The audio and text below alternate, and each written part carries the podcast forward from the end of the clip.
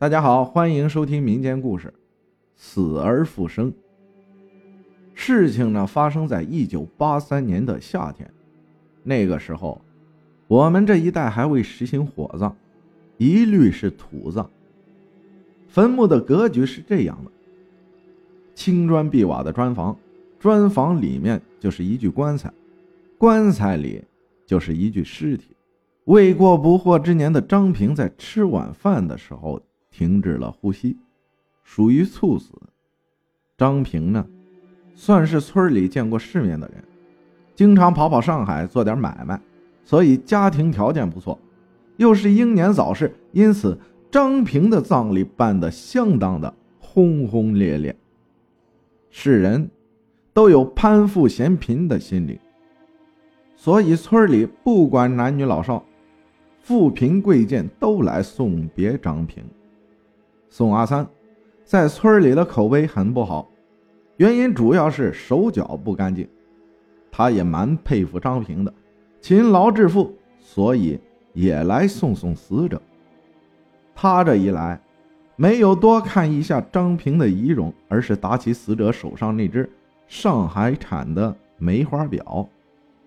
但苦于无戏下手，宋阿三一直盯着死尸不放，直到。顺利入土。一天结束后，宋阿三就睡不好觉了，惦记着那只表。这手表白白赔了死人，实在可惜。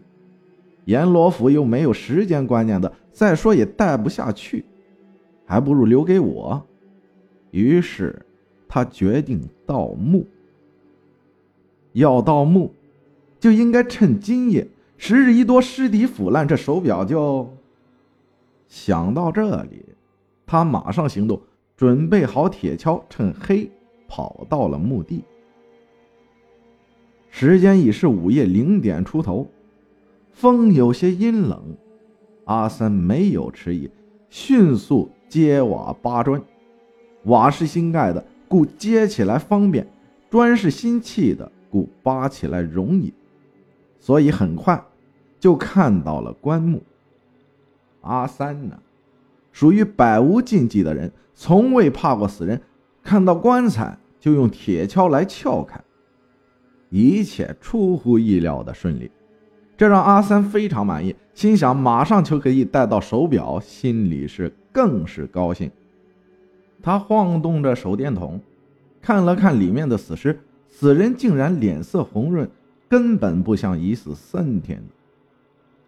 张平大哥。仅将化为尘土，这手表留给你也没用，浪费可耻。我就拿你的手表用用，拿走后我会恢复原状。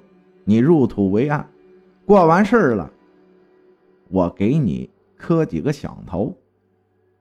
说完，阿三便拿起死尸的手，开始摘手表。毕竟不比平常，阿三心里还有些紧张。拔钻拉扯，什么动作都试了，就是拿不下这该死的手表。尸体倒被折腾的快有意见了，一会儿躺一会儿坐，一会儿侧一会儿仰的。果然，这尸体折腾不起，突然之间睁开眼睛，咳出一口浓痰，而且更要命的是，竟然一眼认出宋阿三来，大声叫道。阿三趁我熟睡，想偷我手表。阿三不怕死人，但怕会说话的死人，更怕真呼他名字的死人。顿时慌得六神无主，回过神来后啊，马上撒腿就跑。阿三身后的鬼也是不明状态，看了看坟墓，原来是自己的。才明白过来，已经死过一回，他也不敢逗留，便马上回家。张家祭祀的蜡烛还未灭，张平的女人泪水未干，还在嘶哑的哭着。他向女人喊了一声：“老婆，我是不是死了？”女人没有回过神来：“是的，你死了，都入葬了。”可是我醒了，我回来了。女人一看不对，尖叫了一声，张家人都跑了过来。张平继续解释：“我是胸口有一口痰，气缓不过来罢了。和对面那宋阿三相中了我的手表，打开了棺材，费了九牛二虎之力都没有摘下手表，倒把我折腾醒了。这口气竟然通了。”张平的父亲用手去摸摸儿子的手，温润如常人；用手去碰碰鼻尖粗气还带着热情。张平果然奇迹般的复活了，家人纷纷撤掉灵堂，而张平的女人喜极而泣，竟兴奋的险些晕厥了过去。第二天，村里的人都知道张平死而复生。这是少有的奇事所以都去庆贺张平的重生。这次宋阿三没有来。原来昨天晚上阿三落荒而逃，跑到河边时，脚却踩了个空，摔成嘴啃泥后没站成功，便掉进了河中央，惊溺而死。梅花表救了张平的命，却要了阿三的命。生死天数，谁也说不清。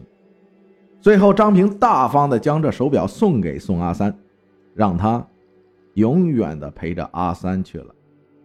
题外话：损阴德、贪小便宜的人，往往吃大亏，反而是自己害了自己。